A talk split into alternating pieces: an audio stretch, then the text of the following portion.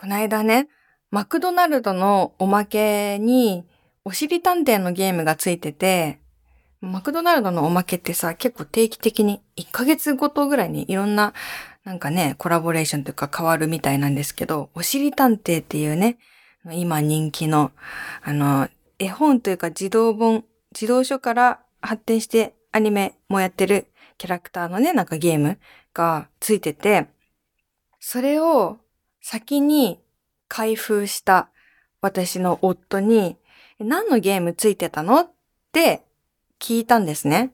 そしたら、なんかね、不思議なゲームだったよって言うんですよ。で、ええー、と思って、よく聞いてみると、裏表で2種類の絵柄の丸いコマをマスの上に置いて、で、同じ絵柄2つに挟まれたら、真ん中のコマをひっくり返すやつって言ってて、うん、オセロでしょって思いますよね。で、オセロでしょって聞いたら、いや、わかんないって言うんですよ。いやいやいやいや、真ん中ひっくり返すんだったら、オセロでしょって言ったら、おせろとか言ってなんかもう初めて聞きましたみたいな感じで聞き返されて、で、よくよく聞いてみたら、オセロのこと知らなくて、やったこともないらしい。名前をこう知らなくて、別の名前で呼んでて、でも同じゲームをやったことあるとかじゃなくて、本当にこのルールのこのゲームを初めて知ったらしくて、え、何十年も生きてきてオセロをご存知ないっていう結構な衝撃がありました。藤岡みなみのおささらないと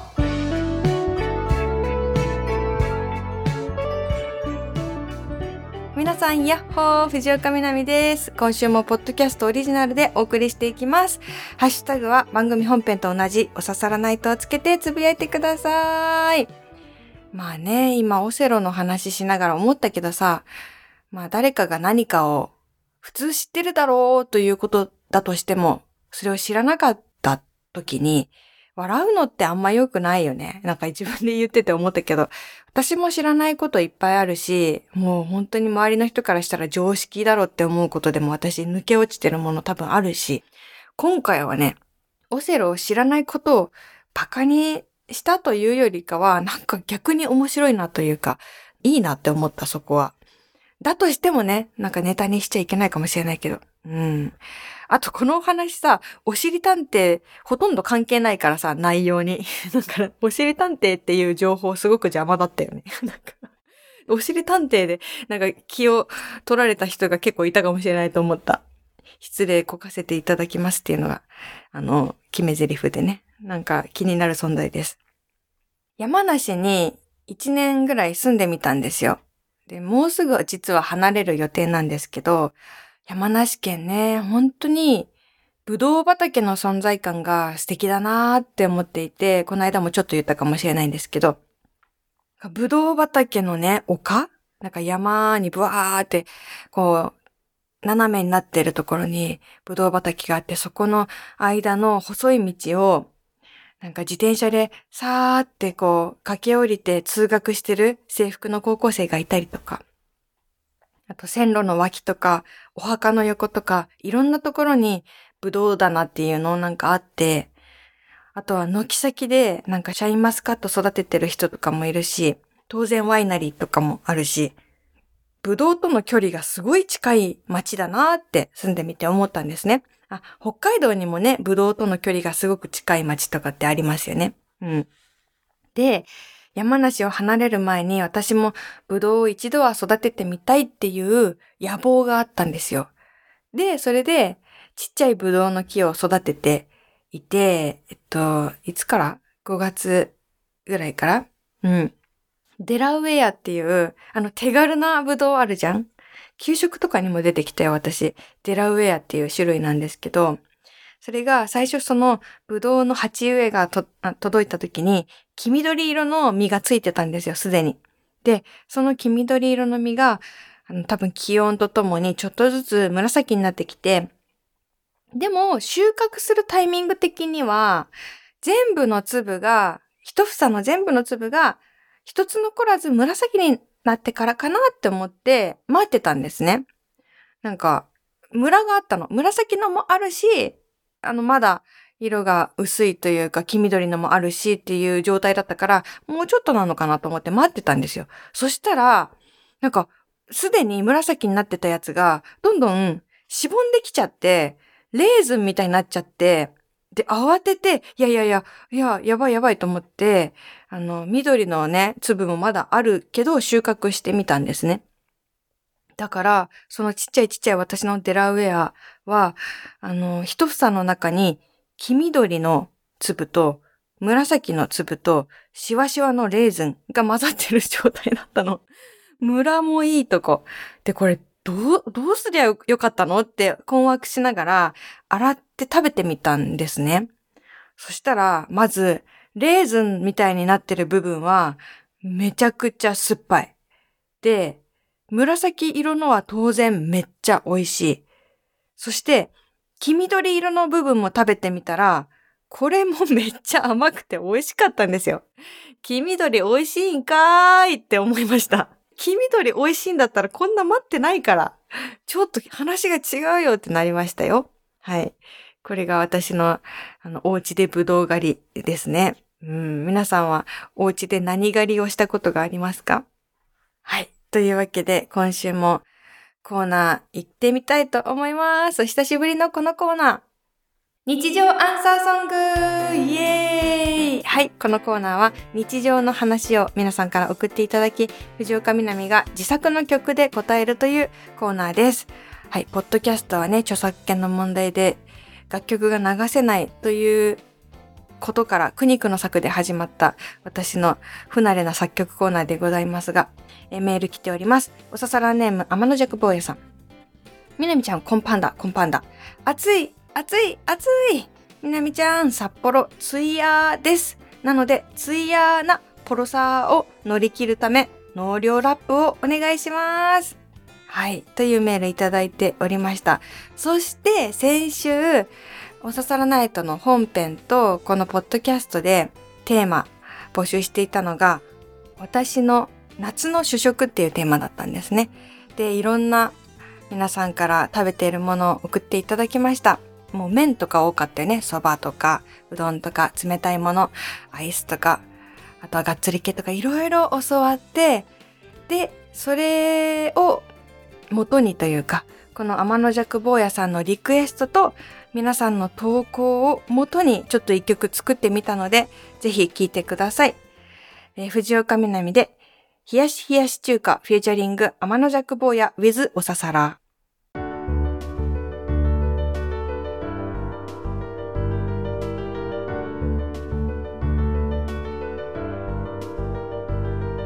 暑いって言った方が負け暑い言いそうになったぜ何も食べれない。だけど食べなきゃいけない。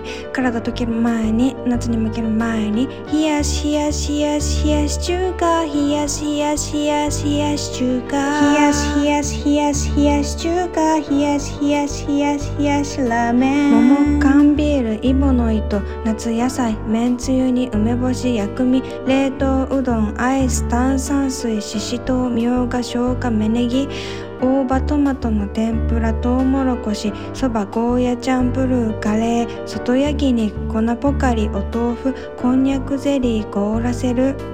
冷やし冷やし冷やし冷やし中華。冷やし冷やし冷やし冷やし中華。冷やし冷やし冷やし冷やし中華。冷やし冷やし冷やし冷やしきゅうりはい、お聞きいただきましたのは、藤岡みなみで、冷やし冷やし中華、フィーチャリング、天の弱坊や、with おささらでした。うん、どう？あの、夏のうだるような暑さ、表現できてました？本当に、ポッドキャストしか聞いてないっていう方もいると思うんですけど、ぜひこれを機にね、本編、先週の本編も、Spotify だったら聞けると思うので、あどんな投稿が元になってるのかなっていうのをね、ちょっと、あの、聞いてみてもらえたら嬉しいです。また皆さんのこんな曲があったらいいなとか、こんな出来事を曲にしてほしいみたいなメール投稿を募集しているコーナーなのでよろしくお願いします。続いて、持ち寄りボキャブラリーはい。皆さんが家族やご友人、または自分の中だけで使っているオリジナルフレーズを教えていただき、私も使いたいよというコーナーでございます。北海道帯広市、ラジオネーム、東宗さん。初投稿です。我が家には長男2歳と次男0歳がいるんですが、次男が生まれた際、えんえんと泣くことから、長男が弟のことをえんえんと呼ぶようになりました。そのため、我が家では次男はえんえんと呼ばれています。長男はえんえんイコール赤ちゃんという意味になると言っています。かわいい。パンダの名前みたいじゃん。えんえん、タンタン、トントン、リンリン、カンカン、えんえん。泣いてる、泣いてるパンダ。赤ちゃんかわいい。かわいいよ。ねえ、えんえんってさ、本当にそうやって絵本みたいに泣くんだね。いろんな泣き方あるよね。うわーっていう泣き方もさ、あるしさ、えん、えん。誰にも教わってないのにさ、えん、えんって泣くってさ、かわいいね、赤ちゃんは。今でも、そっか、2歳だもんね、まだ長男さんもね。だから、その2歳の長男さんは、なんてうの、自分で作った言葉なんだけど、それが、そういう言葉だと信じて疑わないような姿勢で、えんえんって赤ちゃんのこと呼んでるのか。かわいい。はい。皆さんもそういう、なぜか生まれた言葉、なぜか生まれたのに、家庭内でなんかこう、流通してる言葉、友達の間で使ってる言葉とかあったら私にも教えてください。えー続いて、第3の時間、ラーハ。はい、作家の松本千秋さんが教えてくれた最高の概念。ラーハっていうのはアラビア語で仕事でも遊びでもない第3の時間を表す言葉です。学ぶ、旅をする、ゆっくりお茶を飲む、そんな皆さんの第3の時間を教えてもらっています。ラジオネームスキップさん。みなみさん、やっほー、やっほー。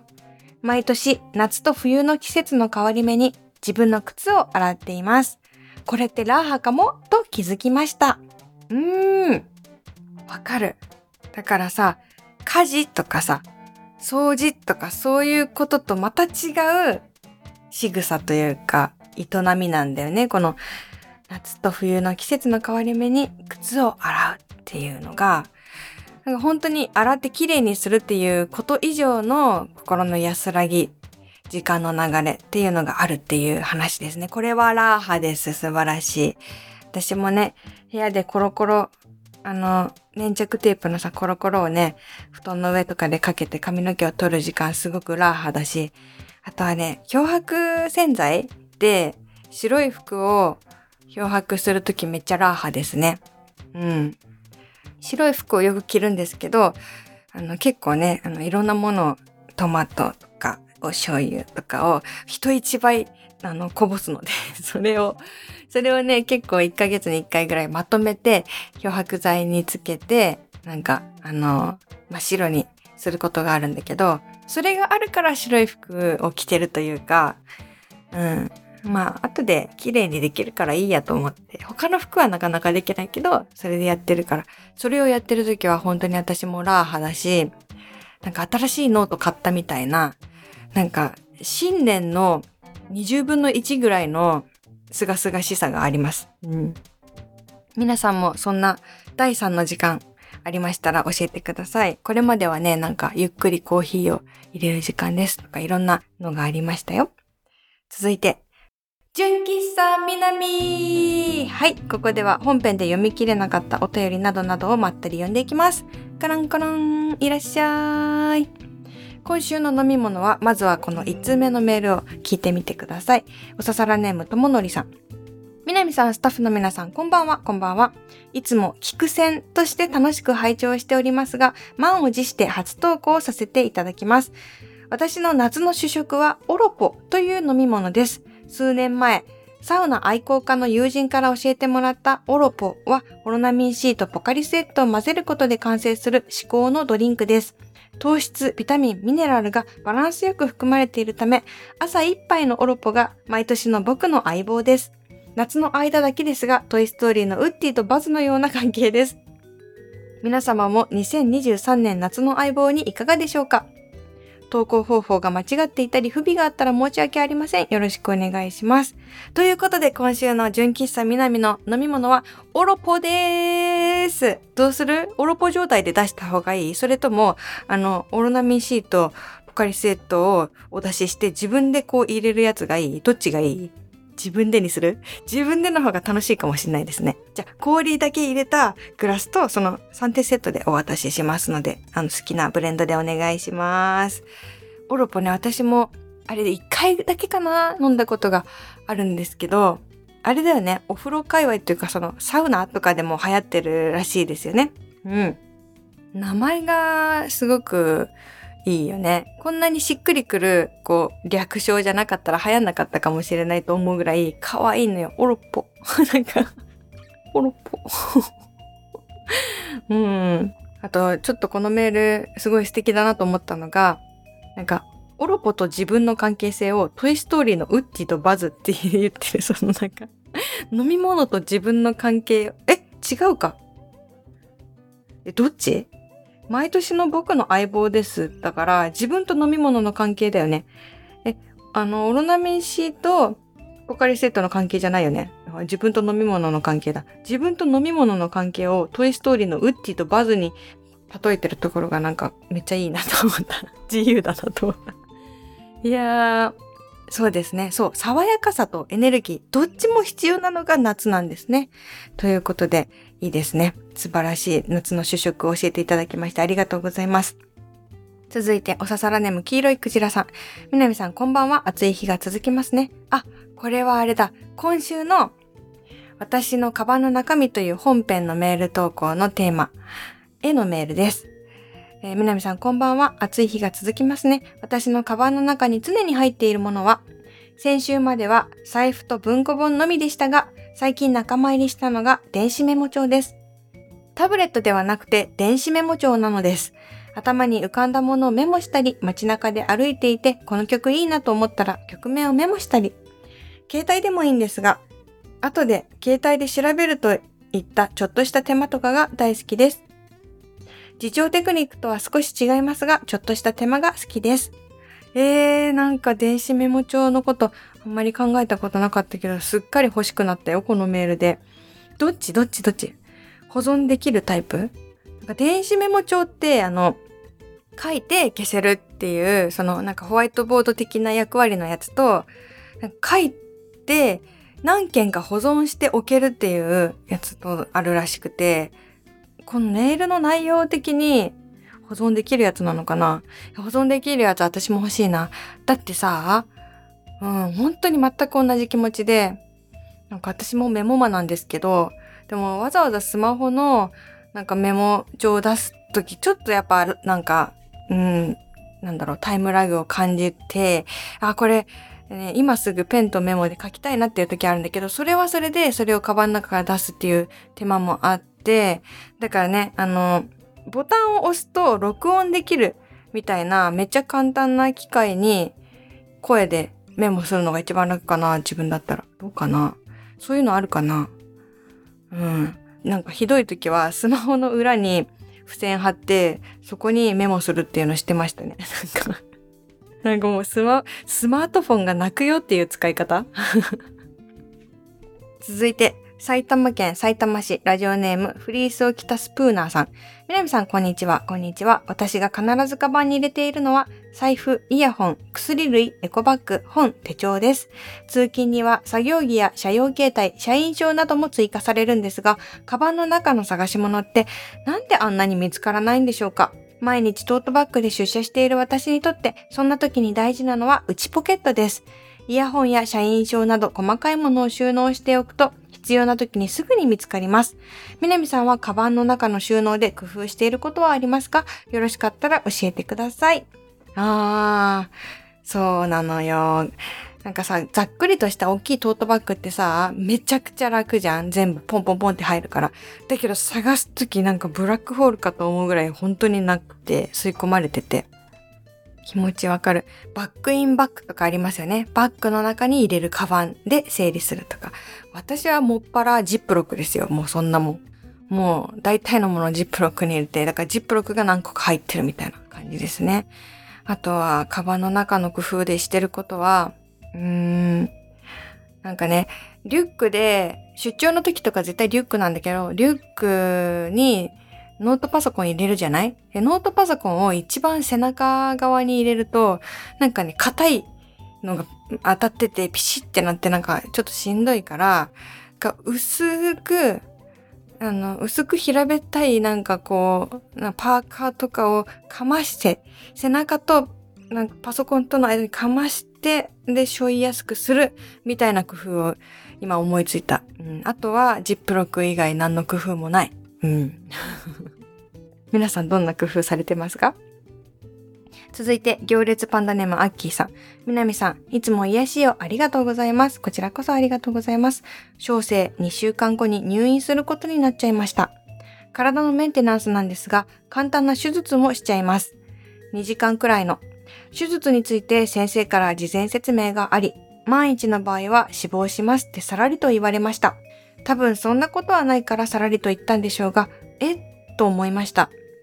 退院は5日後なので、29日にはまたお刺さらないと自宅で聞けると思いますが、もしかした場合はメールがこれが最後になるかもしれません。そこでカバンの中身ですが、これから入れておこうと考えています。パスケースにありがとうと書いた紙です。ちょっとおしゃれでしょ？なお、入院に際してパンウン、パンダのうんこはいい匂いの本を持っていきます。読む余裕があるといいですが、ふふふ。えー、大丈夫ですか？いやー、なんか体調悪くなっちゃった？大丈夫ですか？あれかな？全身麻酔とかそういうことで、全身麻酔ってなんかさ、あのー、なんか本当に少ない確率だけど目が覚めないっていうことがあるみたいな、そういう系とかですか？もう何もわからないので、ね、こう推測するのも全く良くないことですけど、いや、でもこんな風にね、さらっと言われたら、どんな確率だったとしても心配ですよね。うんうん。いや本当に応援してます。遠くから。このパンダのうんこはいい匂いっていう私の本をね、あの、入院に持って行ってくださるっていうことで嬉しい。うん。よくね、あのなんか、お刺さらないとのポッドキャスト版もね、いっぱい過去回がありますので、入院中に全部聞いたよとか言ってくれる人もね、よくいらっしゃるんですよ。だからちょっとでもなんか、お供にというか、うん、何かできることがあったら嬉しいんですけど、本当に祈っておきますのでお気をつけて、本当になんだろう、うん、ね、何もかも無理せずに入院してるだけで偉い、うん、いや、あの、無事にね、戻ってきてくれると思ってますので、ゆっくり休んでください。続いて、ラジオネームドラヘビさん。北海道の方です。カバンの中身ですが、ポシェットとカバンに相当するリュックに分けています。ポシェットの方は出かけるときに必ず持っていくもので、家の鍵、車のキー、財布、スマホ、目薬、爪切りです。目薬は運転で目が疲れる時があるので一応入れてあるのと、爪切りはささくれができた時のためです。リュックの方は買い物や大きな荷物がある時に持っていきますが、折りたたみ傘とポケットティッシュを入れています。おー爪切りね。確かに爪切り、爪切りたい時便利って思ったけど、この方の場合は爪切りじゃなくてささくれ切りってことですね。確かに。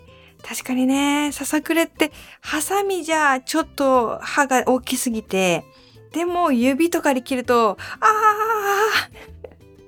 ー 指でささくれ取ろうとする想像を今しちゃって、あーってなっちゃった。どこまでも向けちゃったらどうしよう。助けて。確かにささくれ私も割とでできがちだから、爪切りがあると安心感あるかもしれないですね。いやー、本当にね、皆さんのカバンの中身の話は面白くて、皆さんのこう、生態、なんか、透けて見えるというか、うん。生活を教えてくださいっていうより下手したら何か見えてくるものがある、ね、なんかテーマでしたね。続いて、ラジオネーム、ミュージアムの男さん。みなみさん、つい最近起こったカバンにまつわる話を聞いてください。私は昔からマイボトルにお気に入りの紅茶を詰めて職場に持っていきます。夏場は冷たく、冬場は暖かく、そんな紅茶が私の一日を支えていると言っても過言ではありません。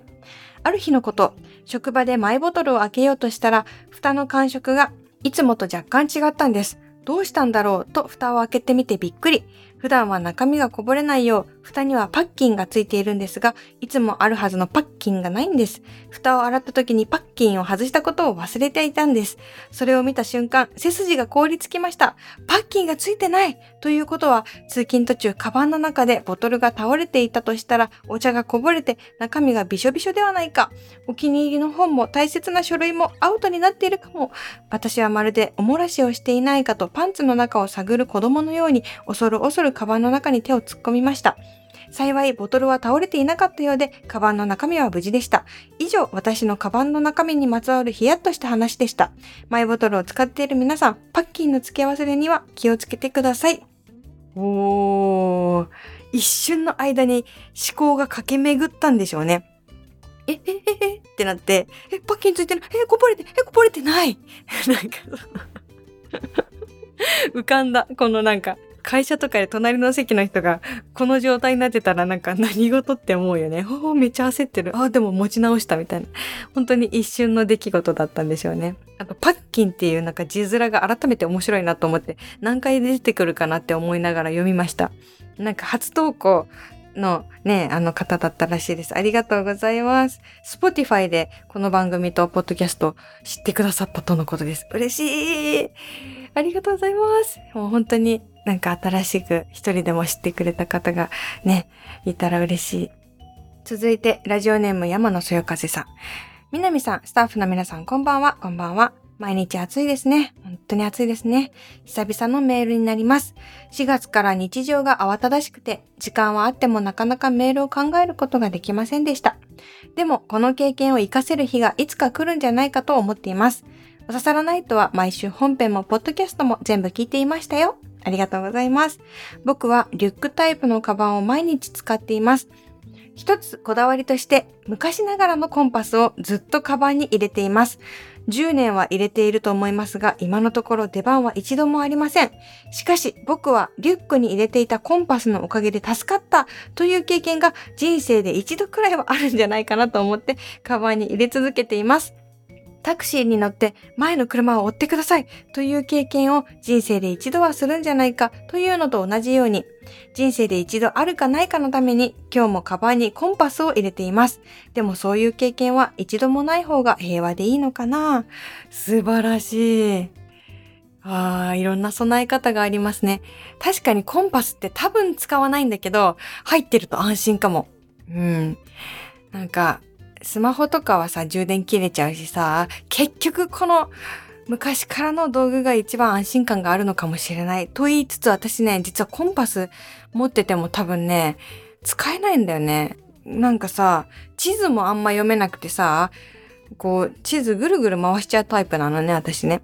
で、コンパスもさ、多分さ、例えば、ずっと北を指してる方に向かって歩けばいいってこと？なんかぐるぐる回るしさ、なんかうまく使える自信がないんだよね。あ、でも逆にコンパスを使って旅したいかも。うん。コンパスを使うと本当に、その行きたい方向、目指すざっくりとした東西南北に行けるのかっていう。今これ聞いてる人は本当に大丈夫かっていう。なんかね、コンパス使い慣れてる人にとっては、あの、このぐらいの知識でよく今までやってきたな。よくオセロ知らない人をバカにできたなみたいな風に、え、え、コンパス使えないのって思ってる人もいっぱいいるかもしれないんだけど、私本当にコンパス使えないと思う。今度、絶対に山とかじゃなくて、あの、絶対に遭難はしないだろうなっていう街中でコンパスだけを使って旅してみたいな。ありがとうございます。皆さんのカバンの中身エピソードすごく面白かったです。そして今週は久しぶりのコーナーもいろいろやれてよかったです。他にもね、お刺さらないと、ポッドキャストいろんなコーナーがあります。同時の同人誌も作っていきましょう。僕は血のパンの人とかも待ってます。えー、詳しくはお刺さらないとのウィキペディアを見てくださいっていうのはさ、さんがすごいさ、無責任なんだけど、本当にすっごい整備してくれてるリスナーさんがいて、お刺さらないとのウィキペディアにコーナーがね、あの、詳しく書いてあるから、あの、ちょっと迷ったらそこを見て応募してくれると間違いがないですね。はい。あとは、あの、刺さらないとツイッターも一応、あの、細々頑張っているので、そこでもいろんなね、あの、募集をしてますので、そちらもご覧ください。メールの宛先はいつも、みなみアットマーク stv.jp です。みなみアットマーク stv.jp。ではでは、ちょっと、あの、暑くて、何食べていいかわからないときは、冷やし冷やし中華、フィーチャリング天の弱坊や、with おささらの曲をね、ちょっと思い出してみてください。はい。じゃあ来週からも皆さんにちょっとね、美味しいものが見つかります。かっこ予言ということで、来週もまたこの場所でお会いしましょう。お相手は藤岡みなみでした。またねー